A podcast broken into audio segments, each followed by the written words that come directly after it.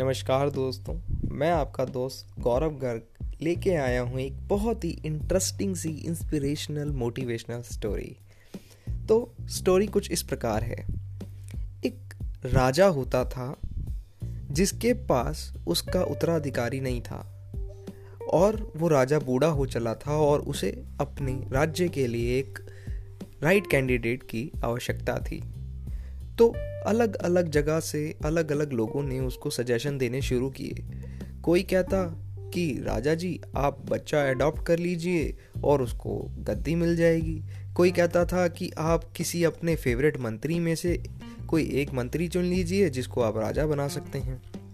राजा सबकी बातें सुन रहा था, गौर फरमा रहा था, लेकिन उसे कुछ ना कुछ सही नहीं लग रहा था।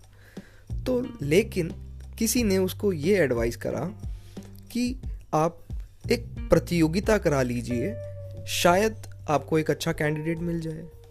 तो राजा ने बड़ा सोच विचार करके ये डिसाइड किया कि नहीं, प्रतियोगिता तो नहीं, एक छोटा सा इंटरव्यू रखवा लेते हैं और जो भी आएगा उसको अच्छा लगेगा उसको मैं सिलेक्ट कर लूँगा। तो राजा की ये बात गांव, कस्बे और दूर दूर तक जाने लगी। जैसे ही ये बात अलग अलग जगह में फैली तो अलग अलग कैंडिडेट आने के लिए तैयार खड़े हुए।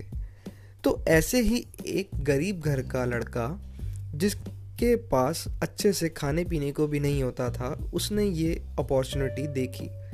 उसके घर वालों ने कहा कि एक बार तुझे ये ज़रूर जाके देना चाहिए। तो उसने घर वालों को कहा कि मेरे पास तो ढंग के कपड़े भी नहीं हैं और मैं राजा के सामने जाऊंगा तो मेरे को कैसा फील होगा। तो उसने घर वालों से कहा कि चलो कुछ ना कुछ करके एक मेरे लिए एक अच्छी सी जैकेट ही बनवा दो। तो उधार लेके उसके घर वालों ने जैसे तैसे करके उसको एक अच्छी सी जैकेट बढ़िया सी बना के दे दी। अब वो लड़का सोचता विचारता हुआ कि हाँ चलो, पैंट तो वही है गंदी सी, शर्ट वही फटी सी गंदी सी, और लेकिन ऊपर से उसने जैकेट पहन के अपने राजा के इंटरव्यू के लिए वो जाने लगा। अब जैसे ही रास्ते में जाने लगा तो उसे एक दूर कहीं रास्ते में एक भिखारी मिला। उस भिखारी ने इसको देखा, लड़के को, और बोला, बाबूजी मुझे भूख लग रही है, मुझे ठंड लग रही है।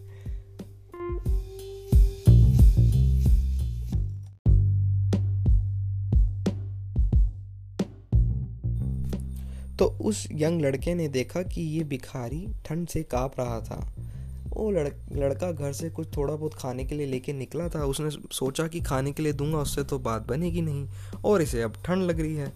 तो बड़ा विचार विमर्श करके कि यार अब घर वालों ने एक ही जैकेट बड़ी मुश्किल से उधार लेके दिलाई है, बनाई है, और अब मैं क्या करूँ। लेकिन उस लड़के का दिल थोड़ा बड़ा था, उसको उसकी चिंता थी। उसने उसको वो अपना जैकेट उतार के उस भिखारी को दे दिया। अब बस देते ही वापस वो अपने राज्य की तरफ बढ़ने लगा जहाँ पे उसको राजा के पास से मिलने जाना था। सोचता विचारता चलता गया और आगे ही किसी किसान रास्ते में पूछा कि मुझे राजा जी से मिलने जाना है, आप रास्ता बता दीजिए। उन्होंने एक शिविर गृह में उसको व्यवस्था कर दी जिसमें वो 2-3 घंटे तक इंतज़ार करा अपनी बारी का, और फिर जब उसका नंबर आया तो उसने अंदर जाकर देखा तो वो हक्का बक्का रह गया। उसने देखा जो वो भिखारी बैठा हुआ था वही राजा था। तो अब उसको देखकर वो कुछ बोल तो पाया नहीं। उसने बस इशारे में कहा कि आप वही हैं? तो राजा ने बोला हाँ मैं वही हूँ। तो कहते राजा जी आप ये किस प्रकार की मेरी परीक्षा ले रहे हैं, आपने मेरे साथ जैकेट भी ले ली और आप मतलब ये आप किस तरीके की परीक्षा ले रहे हैं। तो राजा बोला कि दुनिया भर के कैंडिडेट्स आए और अगर वो आप मेरे सामने पहले अगर ऐसे आते तो आप राजा बनने के लिए कुछ भी बोल देते, लेकिन मुझे ये जानना था कि असली व्यक्तित्व कैसा है इंसान का। और जब मैंने तुम्हें देखा और तुम्हारे दिल को देखा तो उससे पता चला कि तुम इंसान दिल के बहुत अच्छे और दयालु हो। तो मैंने ये निर्णय कर लिया है कि अब से तुम ही इस गद्दी के वारिस और यहाँ इस राज्य के राजा बनोगे। तो वो कहता, राजा जी ये किस प्रकार का इंटरव्यू हुआ जिसमें आपने मेरे से ना सवाल पूछा ना कुछ और आपने मुझे सीधा राजा बना दिया।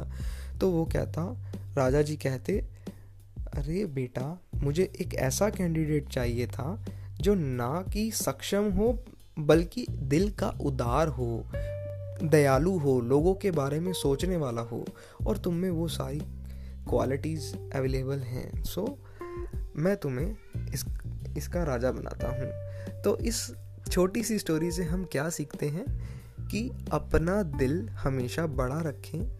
कार्य से ज़्यादा इम्पोर्टेंट आपका ह्यूमैनिटी आती है, अच्छाई आती है। अगर आप दया करते चलेंगे तो वो लास्ट में जो 1% की कमी रहती है वो ऊपर वाला संभाल लेगा।